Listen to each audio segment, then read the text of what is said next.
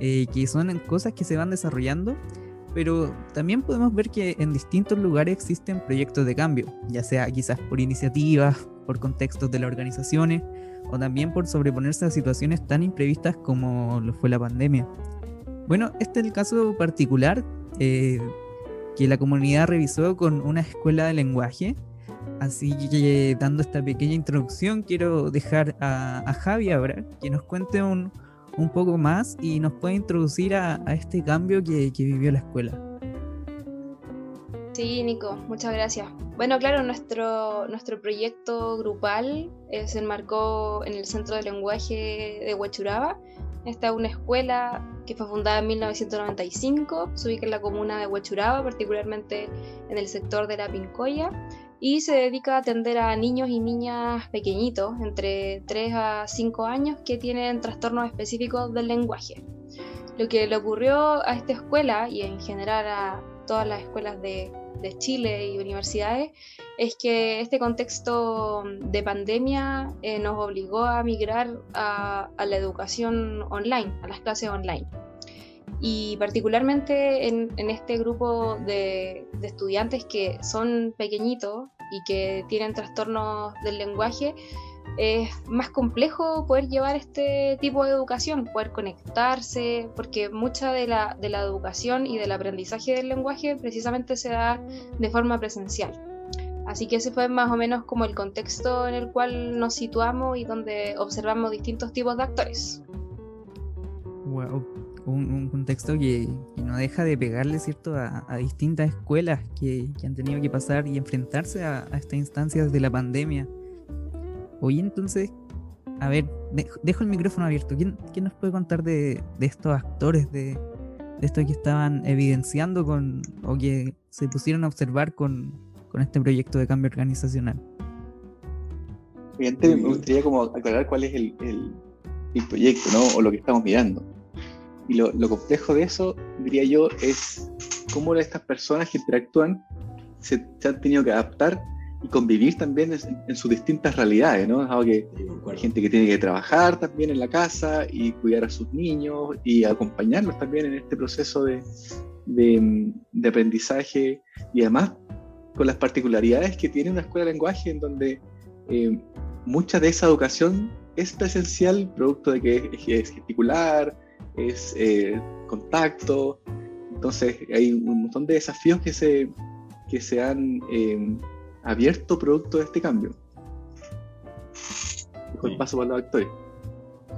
Sí, yo creo que los, principales actores de acá dentro de, un colegio son los que se reparten la, como la comunidad educativa, como lo que constituyen los profesores, los alumnos y los apoderados, que en definitiva son como quienes reciben la educación.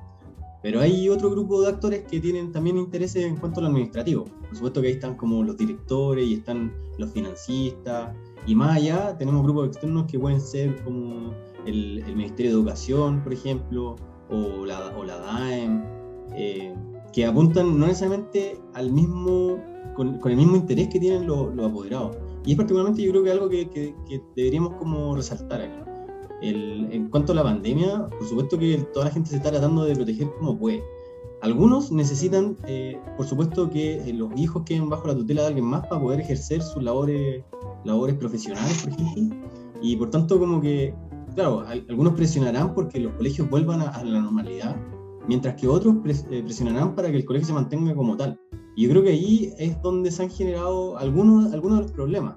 Y, en tanto lo que dice eh, Eduardo también, y lo, lo que dicen ustedes, es como el tema de la, de la adaptación. Yo creo que también es una cosa que, que dificulta más el, el, ponerse de acuerdo. Porque, claro, constantemente tenemos esta noticia de o la comuna se va a cuarentena o la comuna avanza a, transición o algo así, noticias que terminan por desencadenar que o el colegio vuelva a la, a la presencialidad o retroceda a estar en casa. Por supuesto que yo creo que ahí hay, cosas como expectativas, eh, costumbres que, ah, que cambian en, torno, en, torno, a las familias. A la comunidad de aprendizaje le afecta, por supuesto, por, por más que todo, yo creo, los profesores, eh, los alumnos y los, los apoderados. Entonces ahí es donde, eh, claro, ahí es donde se, tienen que plantear alguna, alguna, algunas soluciones. No sé cómo lo, ven ustedes. Súper, eh, e, es súper interesante esta mención de que, hay distintos núcleos igual. Por ejemplo, que un núcleo es la parte de profesores, apoderados, estudiantes, que es este núcleo que conversa más directamente en llevar el aprendizaje a sus estudiantes. Y por otro lado, ese núcleo también que mencionabais, Nico, de, de los directores, eh, psicopedagoga, comités que participan de una forma más externa, pero que, que evidenciamos que quizás con, con, la pandemia falta esta comunicación.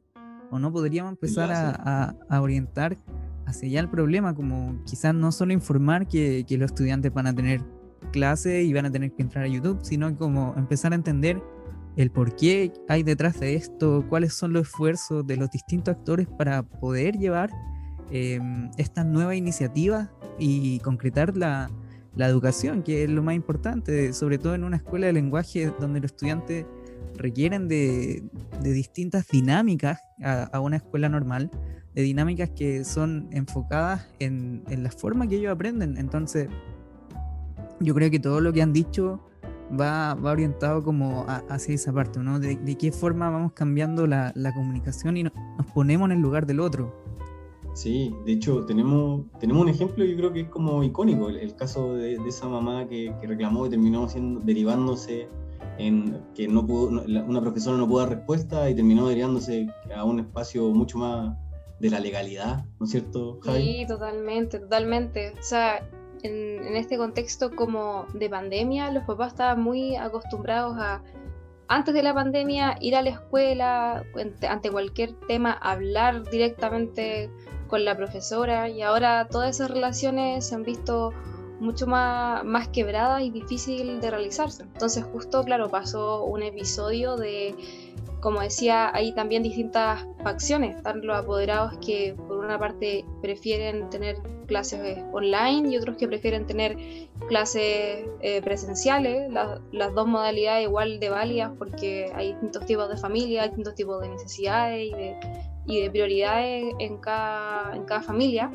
Y claro, se dio justamente ese, ese conflicto de que había una apoderada que quería clases presenciales en un, en un contexto donde estábamos como en la escuela estaba en clases online y, y, ahí hubo como un problema de comunicación porque se contactó como con la, con la profesora y, y al tener como esta respuesta negativa ante como, pucha, no, no vamos a tener clases presenciales por ahora, eso desató como en conversaciones con el Ministerio de Educación y no se escaló como más arriba con la escuela. Entonces también eso fue algo que nosotros aquí como equipo también estuvimos analizando de cómo, cómo se podía mejorar o cómo realmente tener este tipo de comunicación, de, de poder escucharnos, de recibir las distintas opiniones y evaluar de acuerdo a eso. Yo creo que ahí es donde nosotros como equipo podemos apoyar, porque sabemos que producto de este cambio, de estas formas distintas de relacionarse, de, de, de, realidades también y de emocionalidades que estas personas llegan a enfrentarse al proceso educativo, nosotros podemos eh, apoyarlos con prácticas o estímulos que eventualmente generan una, un tipo de práctica que eh, fomente que cada uno de estos entes, principalmente los que hoy en día vemos que están más eh, con más conflicto o, o, o con más eh, roces, ¿no? Que entre los, los profesores y los, los, apoderados que tienen distintas visiones, es que pudiésemos generar espacios de conversación que fomenten que esta, esto, este vínculo exista y ocurra. Y yo creo que podemos utilizar algunas cosas que hemos visto por ahí, ¿no? Sí, sin duda. Sin duda mencionar que, bueno, este este proyecto de cambio que se dio un poco como por tema quizá ajeno de la organización, porque fue por el tema de contexto de mundial de pandemia, pero sin duda es un cambio de segundo orden que afecta en distintas aristas de la vida de tanto los profesores, del aprendizaje de los estudiantes, de lo administrativo y de los apoderados. Así que, ¿cómo podríamos afrontar este proyecto de cambio? ¿Qué, qué prácticas o qué cosas podríamos proponer? Bueno, yo creo que lo primero que podemos nosotros hacer, que hemos propuesto, es el, el término, lo, lo, acercar un poco los diferentes actores. Eso a través de, de, sesiones de escucha. de entender qué es lo que quiere, qué es lo que desea, qué es lo que está pensando cada uno de estos, eh, y que eso sea sistematizado, que esté planificado como una instancia que, que, que, las personas pueden optar si es que desean decir algo. De forma de que, claro, nadie esté exento de, de, poder aportar quizá una solución. Y eso es otra de las cosas. O sea, una es las sesiones de escucha, pero otro es como canalizar a través de esta instancia eh, algunas recomendaciones, peticiones que hagan los padres y analizarlas. Eso, eso me parece, nos parece que, que podría ser una de las cosas que, que podemos hacer. Sí, eh, muy cierto lo que mencionan. un, segundo, un segundo. Para capturar una, una, pequeña idea de, de esto de, de, entender las preocupaciones de los apoderados, yo, quiero ponerlo sobre la mesa igual y a ver si lo vamos integrando de a poco en lo que hemos dicho hasta ahora.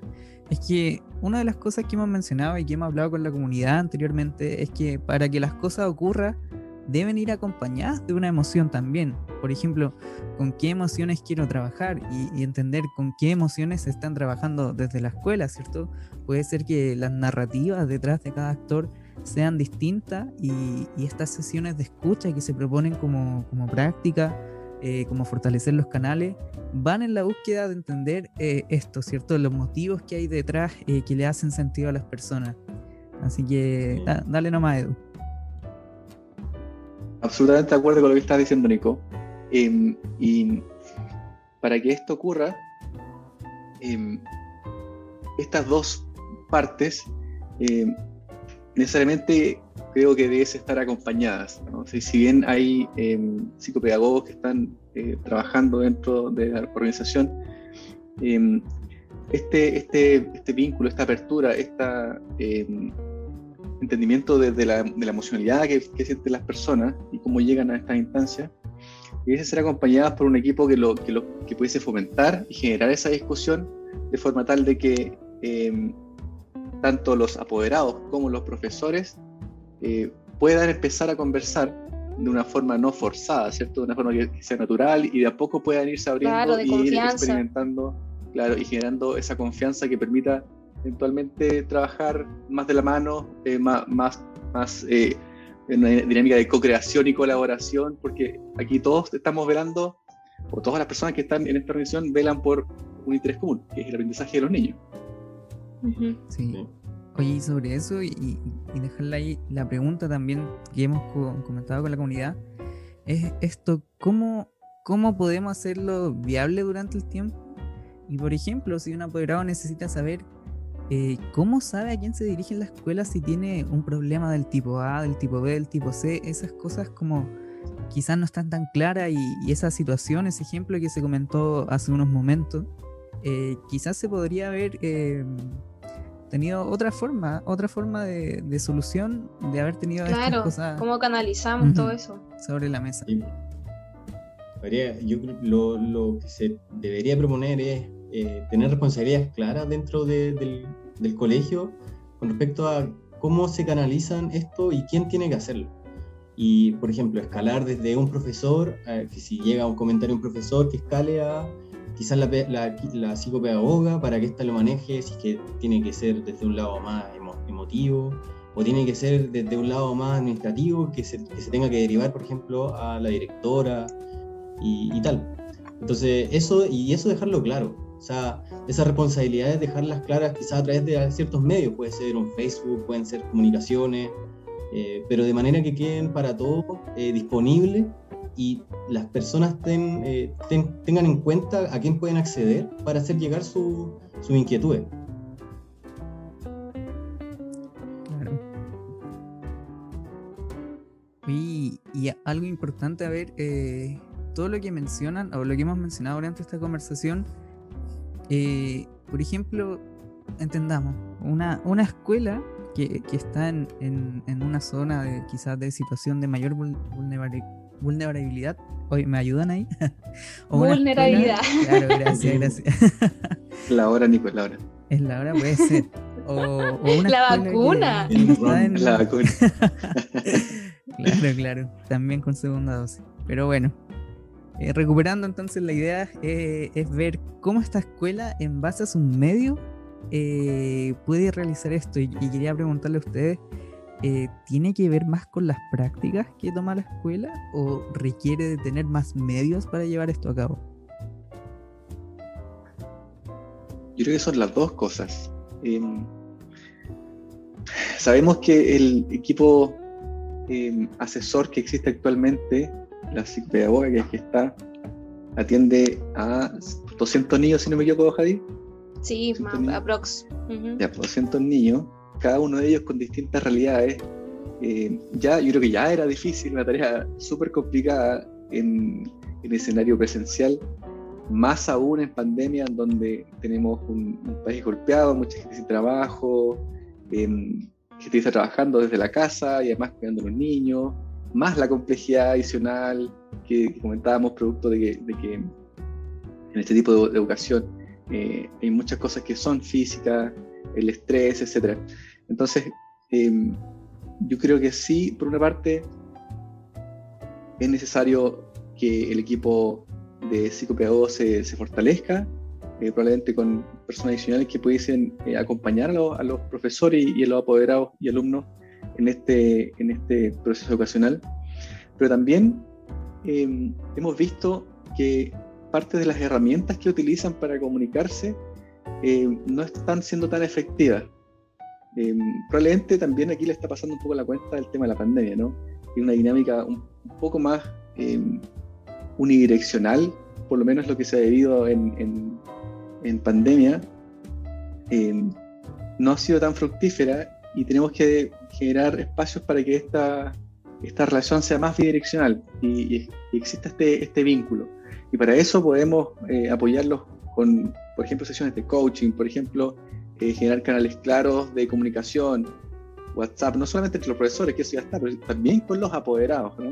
donde los profesores y el cuerpo docente eh, pertenezca y apoye las necesidades e inquietudes de, los apoderados y alumnos. Cuestiones como, por ejemplo, que contaba el Nico, eh, buscar en Facebook los canales de escalamiento, por ejemplo, qué pasa si tengo un problema, cómo me pueden ayudar, etcétera. Yo creo que podemos apoyar desde los dos aristas. Claro, es que en definitiva no es solamente una cosa de, de los medios, los medios limitan, por supuesto, y establecen la, la, realidad, está bien, pero eso es para ambos lados. Entonces, no, no quiere decir que la, la, la, escuela no esté haciendo cierto, cierto esfuerzo, ni que los padres también se estén adecuando pero creo que eh, creemos que, que, ambos quizás desconocen lo que está haciendo el otro. Y en este contexto de adaptación es importante transparentar esta, esta, esta forma de abordar eh, la nueva realidad. Entonces, quizás con eso ellos puedan entender y, y, simpatizar con lo que, está, lo que está viviendo el otro. Eso, dejarlo claro, desde luego, es, es una de las preocupaciones que queremos abordar eh, a través de la comunicación. Javi, ¿tú querías decir algo? Sí, totalmente. Sumado a eso, también lo conecto un poco con nuestros proyectos de cambio personal que, hablábamos al principio, de la importancia de tener un sentido. Yo creo que mientras, como decías tú, transparentar cuál es el, el sentido que está haciendo cada una de estas partes, es mucho más fácil poder ser empático con el otro y también que a mí me haga sentido, por ejemplo, si se va a hacer la iniciativa A o la iniciativa B, que todas las facciones, todos los grupos que participan entiendan como el sentido de por qué estamos haciendo esto, qué es lo que queremos conseguir, en qué nos va a beneficiar para que eso sea como una estrategia motivadora y movilizadora para el cambio. Súper, eh, muy buen punto. Y, quiero agarrarme a esto del final igual. Em, ese ejemplo que mencionan de, los proyectos de cambio que pudimos comentar al inicio de la presentación, o del podcast, em, es que, claro, una práctica o, generar un proyecto, no sé, ponte tú, voy a hacer ejercicio durante la semana, los cinco días, cinco días seguidos, es como, como impactante, igual es como fuerte, es como un cambio muy, muy radical. Entonces, yo le quería preguntar a ustedes como esta gestión del cambio que, que proponemos con, con, estas buenas prácticas, esta incorporación, ¿Creen que, debería partir de, pequeños puntos dentro de la escuela, quizás con un curso, un pequeño grupo de apoderados, o, no sé, hacerlo más transversal? ¿Qué, ¿Qué, opinan? Grupos pequeños, todo el rato. O sea, los primeros eh, grandes cambios se pueden simpatizar con grandes masas. o sea, me quiero, quiero referir a específicamente quizás partir con algunos cursos implementando cierta, cierta iniciativa. Las sesiones de escucha, por ejemplo, dejar los canales claros y ver si eso resulta o no y seguir evaluando. ¿Cómo me pasó a mí en mi proyecto de cambio? La adaptación es una cuestión súper importante. La realidad es que uno comienza e investiga respecto a, cuando uno empieza a implementar un proyecto de, gestión de cambio, eh, cambian en, la medida que uno va ejerciendo acciones sobre, la realidad. Entonces, claro, la, propuesta es pequeños, grandes cambios. Claro, e ir iterando también. Esa, esa, creo que esa es la clave. Eh, iterar, em, probar la hipótesis, validar que estamos en un camino correcto, que funciona, aprender de, ese proceso y después ir creciendo, e ir incorporando paulatinamente mejoras, estímulos y eventualmente prácticas que eh, mejoren la comunicación y establezcan este vínculo que estamos buscando por, por, el beneficio de todos, digamos, ¿no? Y principalmente de los estudiantes, que es lo más relevante acá. Sí, totalmente. Sumado a eso, yo también creo que hay que tener como una, una disposición o un estado de ánimo que sea flexible, porque como hemos visto también en nuestros propios proyectos, el cambio no es lineal. Entonces muchas veces se puede retroceder, pueden haber ciertas caídas, pero yo creo que hay que tomarlo como con, con la perspectiva de que todo esto es parte del mismo proceso de aprendizaje y de cambio finalmente muy, muy interesante. Eh, bueno, lamentablemente